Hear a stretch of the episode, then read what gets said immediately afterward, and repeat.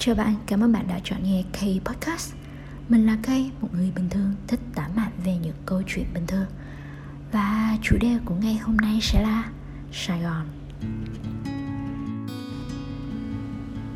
Kay hiện tại không ở Sài Gòn nữa, nhưng đó là nơi mà mỗi khi ai đó nhắc lại thì luôn có một cái gì đó nôn nao ở trong lòng Kỳ tin nhiều người đã từng sống ở Sài Gòn trong một khoảng thời gian dù ngắn dù dài đều phát sinh một cái tình yêu nho nhỏ nào đó dành cho cái nơi đầy khói bụi này.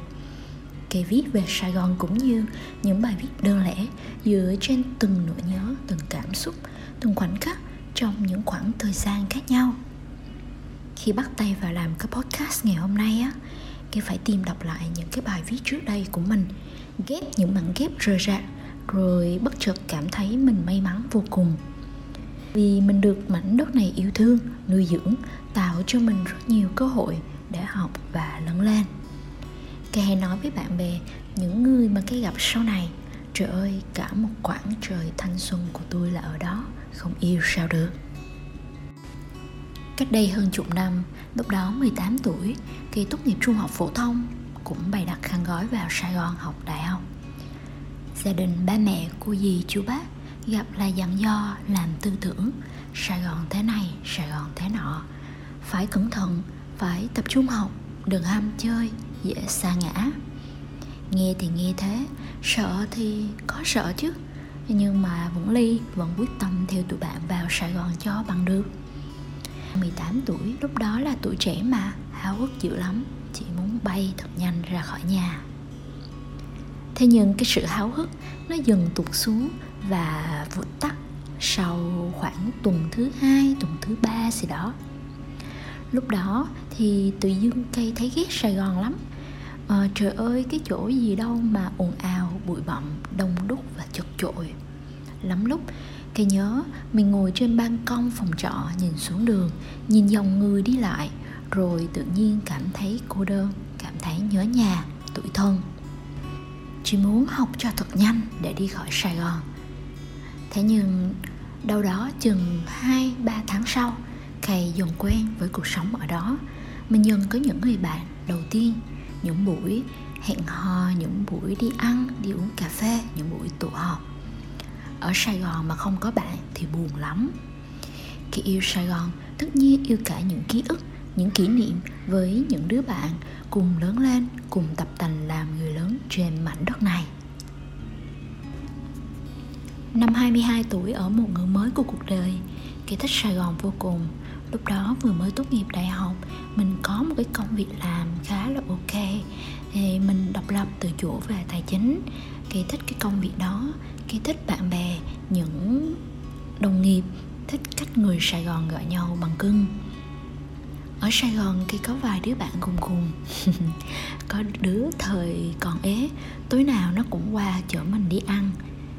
Có hôm kia nhớ đi làm về mệt, chỉ muốn nằm nhà, tính ngủ luôn, thì nó nhắn 5 phút nữa ta qua, mày không xuống là chỗ mày ở sáng nhất Sài Gòn.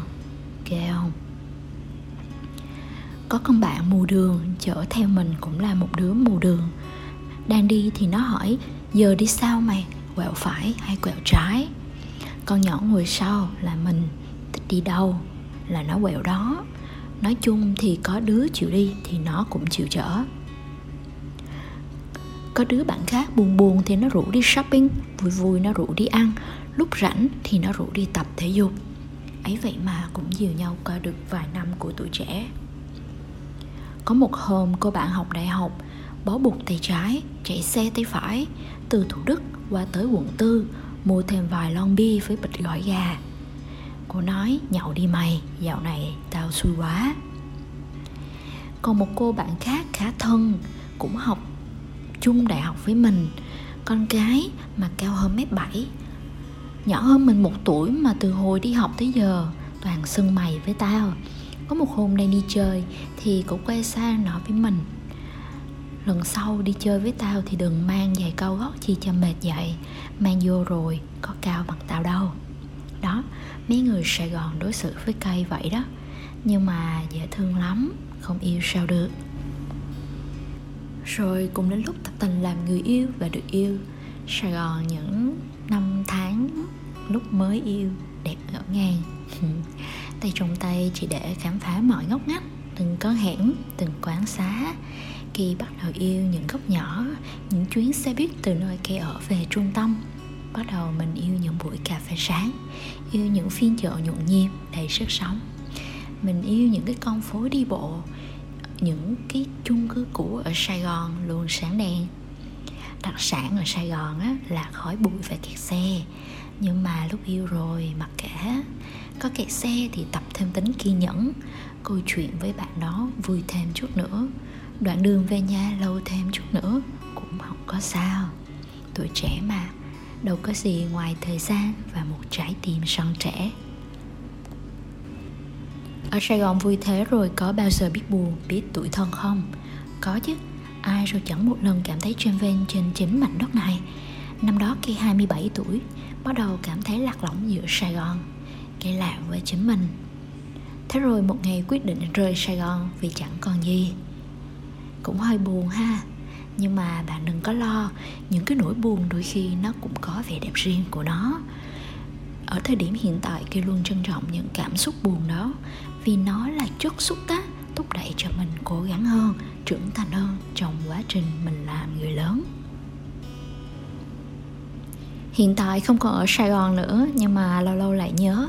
Giống như nhớ một cái giấc mơ tuổi trẻ đầy khói bụi, đầy đam mê chẳng bao giờ dám nhận sài gòn của riêng mình, vì vốn dĩ sài gòn chẳng của riêng ai.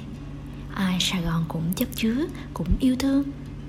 Tạm rời sài gòn để bắt đầu lại mọi thứ, để lâu lâu tự dưng nghe ai đó nói cưng ơi, hay dùng từ ở ngoài. Mà tự nhiên mình cảm thấy thông quen, mình quay lại, chào họ bắt đầu câu chuyện. Ủa, anh cũng từng ở sài gòn. Để kết thúc cho podcast ngày hôm nay tôi sẽ đọc một bài viết nhỏ mình viết cách đây vài hôm. Nhịp sài gòn. Mấy hôm nay có thời gian kết nối lại với những người bạn cũ, những người bạn mình đã từng gặp ở sài gòn, bao gồm cả những người sinh ra và lớn lên ở mảnh đất này, hoặc từ một nơi nào đó đến sinh sống, học tập và lập nghiệp ở sài gòn. Đâu đó họ đều có chung một tinh thần phóng khoáng, họ quen với nhịp sống hối hả và có một tình yêu riêng nào đó đối với mảnh đất này cho phép mình gọi họ là những người con của đất sài gòn. Nói chuyện với họ xong, mình cảm thấy một nguồn năng lượng vừa lạ vừa quen. Nguồn năng lượng của nhịp sống nhanh, của kiến thức, của công nghệ. Cách suy nghĩ hiện đại, lạc quan, tinh thần can do it, tôi có thể làm được. Những câu nói tưởng chừng vô thưởng vô phạt, ấy vậy mà mình được cập nhật vài thứ hay ho chính cái nhịp hối hả đặc sản của đất Sài Gòn lâu lâu cứ gây thương nhớ cho đứa đã từng gần chục năm ở đó. Để rồi cứ tầm 2-3 tháng lại muốn sắp ba lô vô Sài Gòn chỉ để hít hà nó đủ cái bụi rồi về. Đối với mình, Sài Gòn chính là nơi để sạc năng lượng. Sài Gòn ồn ào nhộn nhịp. Sài Gòn nhiều cơ hội lung linh đa sắc màu. Con phố lanh đen, Dòng người hối hả. Sài Gòn với những người bạn xa Gặp xong là quên hết cả sự so. Có những ngày ngồi sau yên xe Kể những câu chuyện không đầu không cuối. Bạn chở mình chạy rất lâu qua nhiều con đường Đến khi đầu óc thông thoáng Cơ thể bắt đầu mỏi nhừ Thì mới quay xe trở về. Nhịp Sài Gòn dường như thấm vào từng con người sinh sống ở đó.